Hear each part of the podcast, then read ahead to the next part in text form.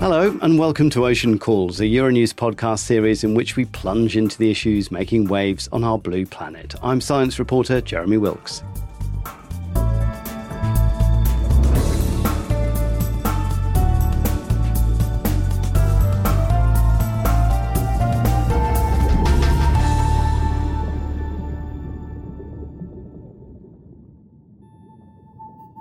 sea level rise is going to be one of the factors which drives people out of their homes. We're now at a stage where we're putting the entire Earth system's stability and function at risk, and the ocean is, is what keeps it stable. The voices there of British environmentalist George Monbiot and renowned Swedish scientist Johan Rockström are two guests for this first episode of Ocean Calls. Today, I'll be asking them perhaps the biggest question of them all Is it too late to save the ocean? In later episodes of this podcast series, we'll be dipping our toes into the controversial waters of deep sea mining, asking if it's okay to eat fish if you love the ocean, picking apart the problem of ocean plastic pollution, and asking who on earth is in charge of the high seas? You'll also hear from passionate people from the worlds of science, cinema, and even space about their favourite ocean species. And today it's extra special because the guest discussing their favourite marine animal is none other than Dr. Jane Goodall, one of the world's leading defenders of nature.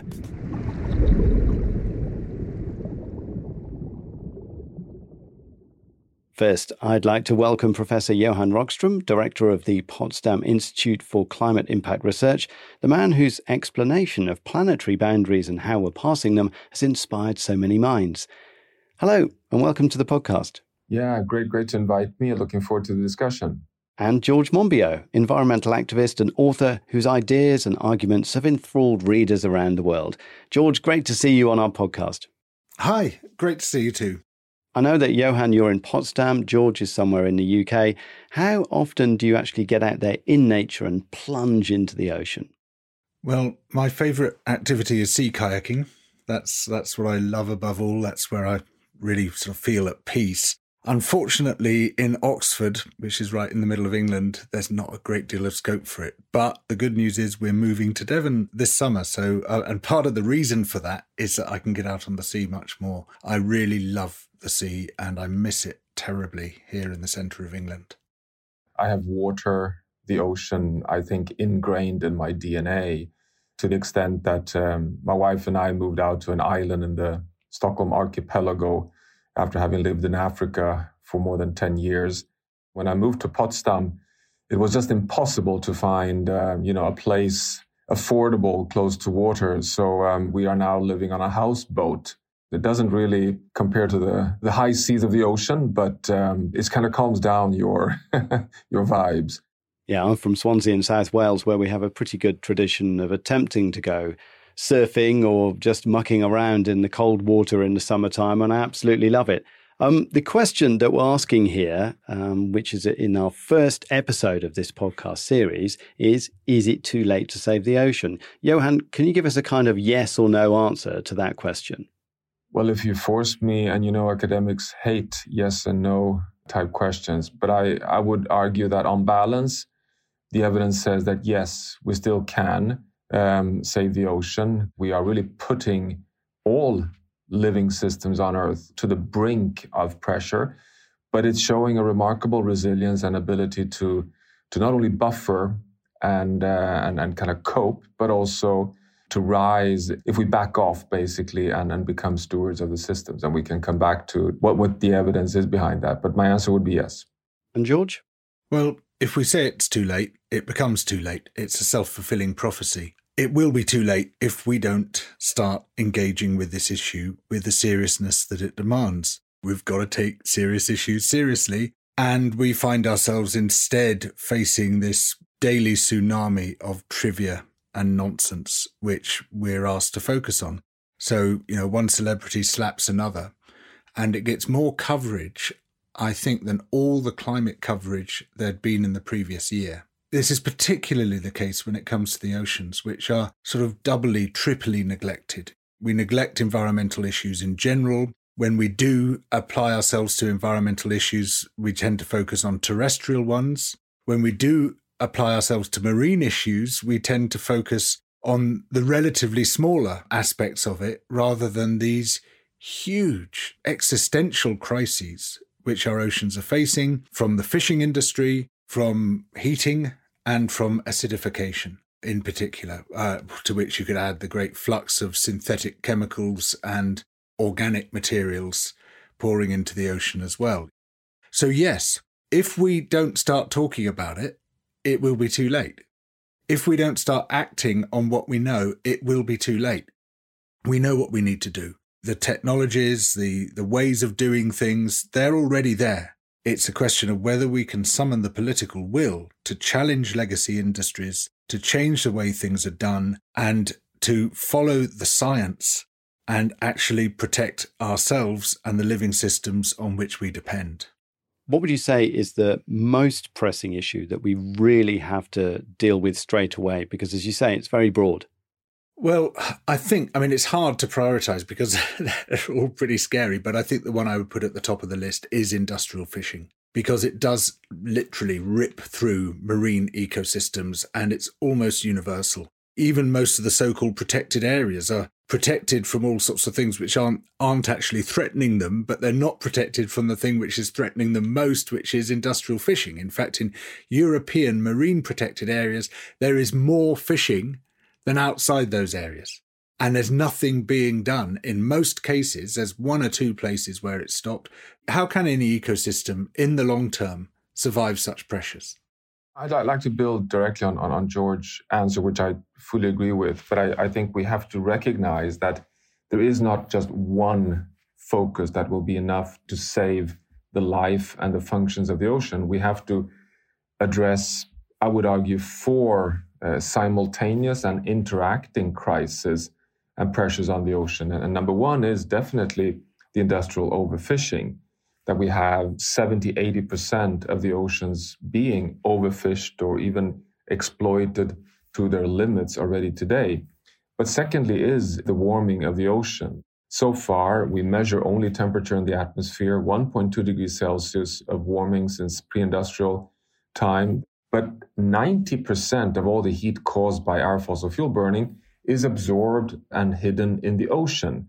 Fish, marine life are not able to adapt to the rapidly warming temperatures. And then you have this enormous crisis that we so seldom talk about, which is acidification. That uh, you know the pH levels in the oceans have gone down by 30% because of the carbon dioxide uptake in the ocean you also have the eutrophication in the ocean. So we're loading the oceans with reactive nitrogen and phosphorus, which is causing anoxic coastal zones, you know. And then on top of all this, as if that was not enough, you have the marine pollution. The fact that we very soon are coming to a point where we have more microplastics in the ocean than we have living mass of fish. Did you know that 97% of the Baltic Sea suffers from eutrophication, basically meaning it has too many nutrients in it. Now, nutrients sound like a good thing, but massive amounts of them aren't. Nitrogen and phosphorus feed algae that grow so fast that it blocks the light and air for everything else living in the water.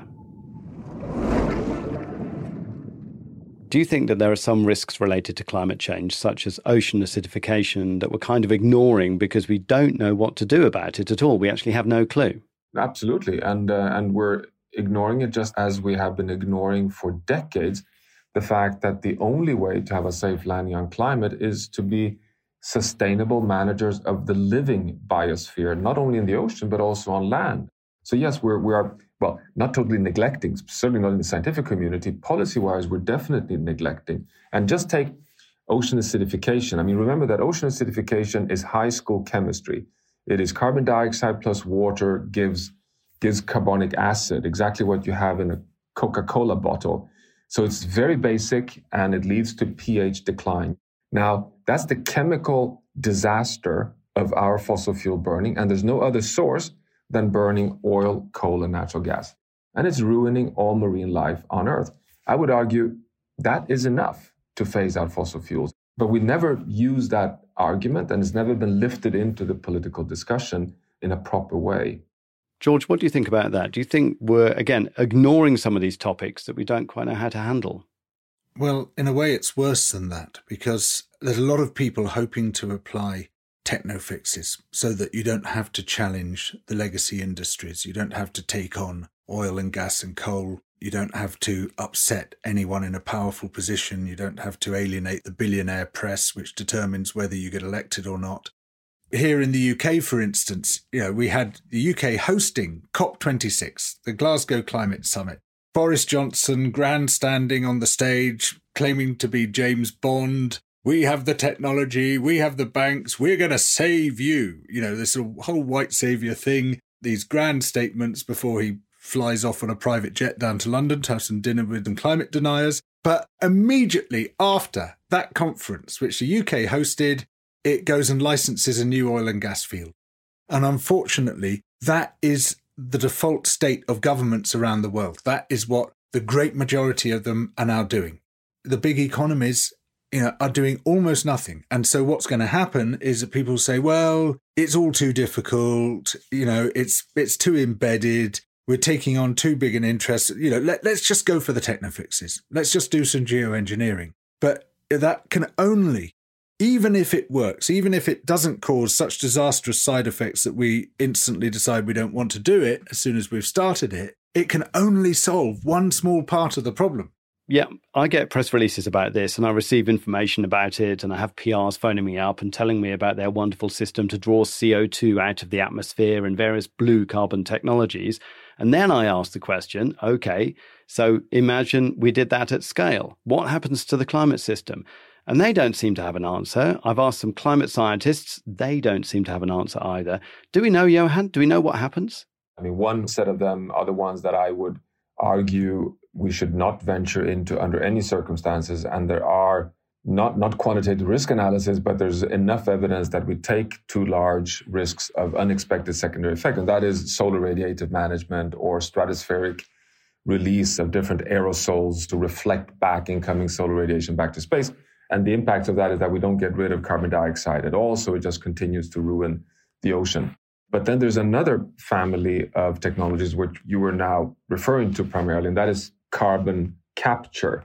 The problem with them, I would argue today, is primarily that they don't exist, meaning that it's technologies at a small pilot scale. We're approaching tipping points. We are at risk of destabilizing permanently life support systems on Earth. So we have no choice. We have to start scaling carbon dioxide removal technologies, whether we like it or not. And the question is how to do it, rather. Yeah, but what's the effect of removing carbon dioxide on a massive scale? Will acidification and the sea level rise go down? So if you remove carbon dioxide, you will reduce acidification. Sea level rise is another story altogether because it's a slow process where we have already committed. When ice start melting, you cannot turn it around rapidly. And, and so it's a, there are different processes with different timelines. George, are you concerned about sea level rise, or do you actually think it's something that we should come to later on and just focus on adaptation at that point? It's so hard to rank these issues. Um, there are billions of people who could be very seriously affected by sea level rise, either directly through having their homes flooded or trashed by storm surges, or less directly through, for instance, salt water intruding into the aquifers, which they depend on for drinking water and for irrigating crops. And it's really hard to see how a lot of communities are going to survive this. It's going to be one of the factors which drives people out of their homes. And huge numbers will be internally displaced. Some people might have to cross borders to escape from the impacts of that displacement and all the knock on impacts which that will cause in terms of civil strife, hunger, the rest of it. When you think that that's just a subset of another crisis, which is climate breakdown, and you think, well, that's just a subset of a bigger crisis, which is Earth systems breakdown, all of which is being driven by our massive level of economic activity and all the wildly unsustainable practices encapsulated in that. You have to give yourself a lot of time and brain space to get your head around what we're facing here. And most people just are not doing that. We prefer to immerse ourselves in distraction. Did you know that about 70% of sea level rise is due to ice melting on land and 30% is due to thermal expansion as the water gets warmer? Now, under all emission scenarios, sea levels will continue to rise by several millimetres per year for centuries to come. So we've had some kind of shocks, right? We had the storms in Europe last year that were kind of a wake up call for some people. What is the kind of ocean shock that will create awareness? Because as you were saying, ocean issues kind of struggle to get attention. You know, I've been working all my working life on this since I was 22. I'm 59 now. And I've been trying to find the magic formula that wakes people up. I've tried to argue it every which way. I've used every possible medium, even music, for God's sake um, to try to reach people and to say, this time maybe people will listen. And sometimes, yeah, you get a huge number of hits, your thing goes viral, but it still doesn't seem to change anything. I tend, unfortunately, to land where George is. But this is good that you raised this question because it's a qualifier to your first question, actually, when we started, when you asked, can we still save the ocean? I said yes, but we will be losing significant richness, value, capital in the ocean. And those are already in front of our eyes right as we speak, irreversibly lost forever. We have the Arctic. And the Arctic, you know, is melting so fast that very soon we'll have ice free summers and, and destabilizing the weather systems in the Northern Hemisphere, which we're already seeing. So you refer to the floods, the devastating floods in Germany this summer. We had the killer heat wave in British Columbia. We had the um, 2018 heat wave in Europe with water scarcity and, and massive impacts on, on human health. Why is this happening? Well, it's scientifically shown that it's happening because the Arctic and Greenland is warming so fast. So, you know, it's not as if we're not hit. All of us are hit now, and still we're not rising to these uh, devastating impacts. Okay, I really want to talk about fishing now. George, you heavily criticised the European Union in the past for their policies on management of fish stocks. They seem to think that they've done a reasonably good job in that area and that it's recovering. What's your view at the moment on what the EU is doing related to fishing? Well, just two days ago, the um, Marine Stewardship Council removed 14 fish populations from its um, Good Fish Guide recommended species. I mean, I find the whole Good Fish Guide a bit weird. It's like a bit like the Royal Society for the Protection of Birds having a good bird guide saying, um, yeah, it's okay to eat goldfinches because there's lots of them, but go easy on the kestrels. You know, it's like, why don't we see fish as wildlife? You know, just because they're underwater doesn't mean that all they are is seafood. But okay, that's um, you know, it's a sign that actually things are going in the wrong direction. And I became very aware of this a few months ago when a trawler operator got hold of me. He runs a local boat which fishes uh, relatively inshore, like most of the local fleet there. But beyond the 12 mile limit, which is basically what he calls bandit country, you know, it's a free for all effectively. You've got these big French and Spanish boats coming in and they're gill netting. They'll set nets which are between 50 and 70 kilometres long, and you never see them unloading the old gill nets because these gill nets run out after a few months of use. And he and his colleagues are now pulling up more discarded gill nets than they're pulling up fish. And the thing which shocked me is that no one is doing anything about this. The Scottish government said, oh, well, this is very concerning and people should report it to the appropriate authorities. But when I checked, they had no data on it at all. And when a government has no data on something, it means it doesn't care. You know, ghost fishing should be the simplest thing to sort out. You know, you say, right, every net must be marked. So we know who takes it to sea. When it gets to the end of its life, it must be brought back and disposed of, and you've got a, a system for doing that. No, they can't even be bothered to sort that out, and they just let everyone throw everything overboard and use the sea as a giant dustbin. And if they're not sorting that out, what hope is there for a rational management of marine ecosystems? What would be the number one recommendation if you were able to walk into the office of the European Commissioner for Fisheries today? Then what would be the number one thing you'd say? Well, again, you know, it's kind of everything, but I would start by saying very large areas should simply be off limits to fishing. Because even the sort of most low impact fishing, like creel fishing, even that turns out to be devastating to some species. Like um, around Britain, minke whales and humpback whales are being absolutely hammered by entanglements with the lines that connect the, the creels on the seafloor to the buoys on the ocean surface. And so you just got to set aside very large areas, particularly the most sensitive areas, the migration routes, the rest of it. Set those aside where you say there's no industrial fishing whatsoever in those places. And people are talking about 30% of the oceans, I would say potentially even more, particularly all the near coastal areas. There's been an almost complete collapse of monitoring and enforcement. And the mechanisms for monitoring and enforcement which we retain are absolutely useless. You know, you have observers put on certain vessels. And The only vessels which allow the observers on are the ones which aren't doing anything wrong. And in some parts of the world where the vessels have to take observers, those observers have disappeared at sea. They've been murdered, in other words. And yet, you could fix remote monitoring equipment on every boat, every boat over five meters, you know, very cheaply and easily, much more cheaply than putting observers on. Yeah, there's this plan to put CCTV on them that's in the pipeline. And I think they've been talking about it for four years now or so. Yes, yes, this remarkable new technology called CCTV, which has just come along. And now they're thinking, oh, you could actually put that on a fishing boat. Wouldn't that be radical? I mean, there's a whole series of things you can do. There's a package of remote electronic monitoring equipment which could so easily and so cheaply be put on every vessel to show A, it's in the right area, B, it's not landing fish it's not allowed to fish, C, is not dumping its nets overboard. You know, the whole load of things like that. They're not even doing that. Okay, well, we're going to wind things up now, and I want to end with a slight note of optimism, which I'm sure we can find because we started out with a bit of optimism. And I suppose this is a question again that you must get asked, I get asked, which is what can we do as citizens to help with the management of the oceans, to help to save the oceans? Johan? I would say that the number one issue to do for every citizen is to follow the knowledge, follow the facts, um, you know, keep conversation going with your friends have an active discussion, debate about the ocean and therefore the planet.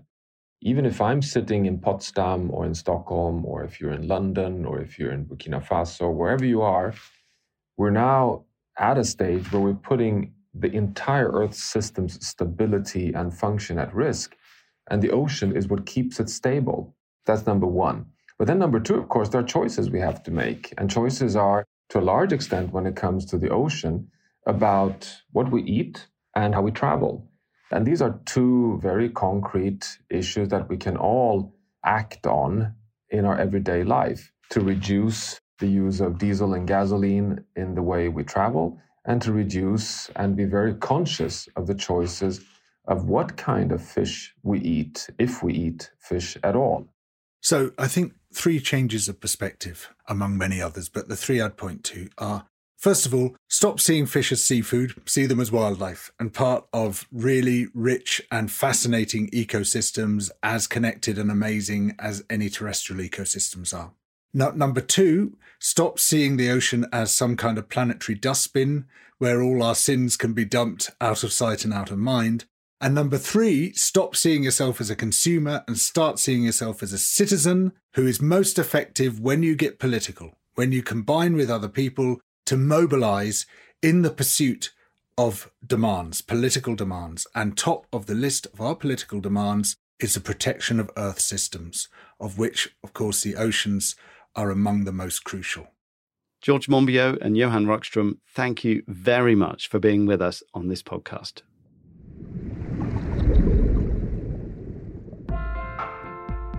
Now, this is the part of the podcast we were going to call Favourite Fish because the original idea was to ask a well known person with a passion for nature to talk about a species and why they love it the most.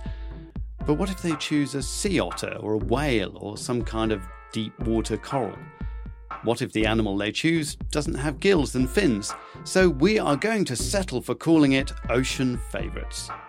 In this first episode, you'll hear from a leading ethologist, the founder of the Jane Goodall Institutes in 26 countries, and a United Nations Messenger of Peace.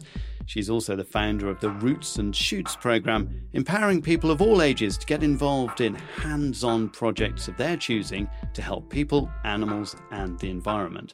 Many of you will be like me and remember seeing her on TV when you were a child. So let's hear all about Jane Goodall's ocean favourite.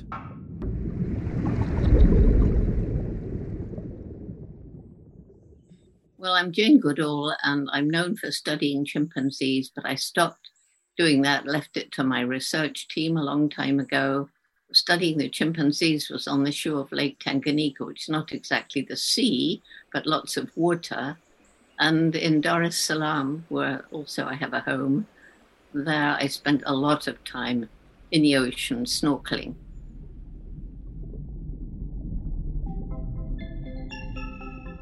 Well, my absolute favorite, I mean, I've, it's hard to choose, but you know, the octopus, it's because they're so incredibly intelligent. Their brain is so completely different to ours. You know, in fact, they've got brains in each of their eight legs. Oh, there's so many stories. How can I convince you? One of my favorite is an octopus, and she was in an aquarium.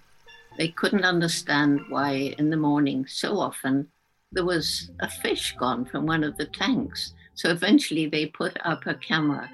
As soon as everybody'd gone, Octavia would open the lid of her tank, crawl into another tank, devour a fish, close that lid, go back home and close her lid. They can solve puzzles which involve opening a door here and pressing a lever there and doing about six different things before they get to the reward inside. Also, what I love is this one octopus. She had a particular dislike to a student who was studying her. And this was the only person she regularly, you know, they got a squirt tube. And the, the woman went away for three months and she came back and was immediately squirted. So they absolutely recognize faces. They have one central brain, and then they have, I can't remember how many brains in each of their arms, each of their eight arms. And for a while, if you cut an arm off, that arm can go on behaving in an intelligent way, avoiding danger and things like that. Well, I first encountered one when I was doing this snorkeling in the coral reef just outside Dar es Salaam. And she wasn't doing anything particularly special. She was just creeping along the ocean floor and then she disappeared into her den. But it wasn't until I began reading about the intelligence of octopus. And then, of course, I'm sure you've seen my octopus teacher. That kind of brought it to a head.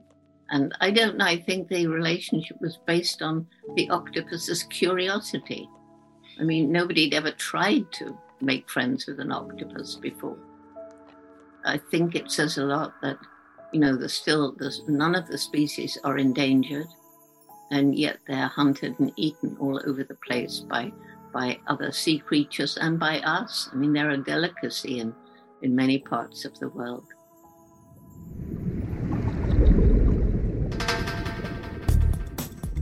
The Ocean Calls podcast is created by ocean lovers here at Euronews for ocean fans around the world. I'm your host, Euronews science reporter Jeremy Wilks, and this series is produced by my colleagues Naira Davlashyan and Natalia Oelsner. Editing is by Lory Martinez, Chiara Santella, and Luis Lopez from Studio Ochenta. The theme music is by Gabriel Dalmasso. Our editor in chief is Sophie Claudet. For more from Jane Goodall, go to janegoodall.org. Follow Johan Rockström on Twitter on at jrockström and George Monbiot on Twitter on at George Monbiot. The podcast Ocean Calls is made possible by the European Commission's DG Mare. You can listen to it on Apple, Spotify, Castbox, or anywhere you listen to your podcasts. And if you like the podcast, please give us a five star rating, comment, and tell your friends, because your help makes spreading the word about the ocean so much easier. And if you want our team to read your comments on social media, use the hashtag OceanCalls. If you're looking for something else to listen to, check out another Euronews podcast called Cry Like a Boy, exploring centuries old gender stereotypes and how men in some African countries are helping to fight them. For more information on Ocean Calls, go to our website, euronews.com, and a special shout out to Ocean, a Euronews TV series created by our colleague Denis Loctier, which is quite simply spellbinding have a look on euronews.com/ocean. Follow world news from a European perspective on euronews.com.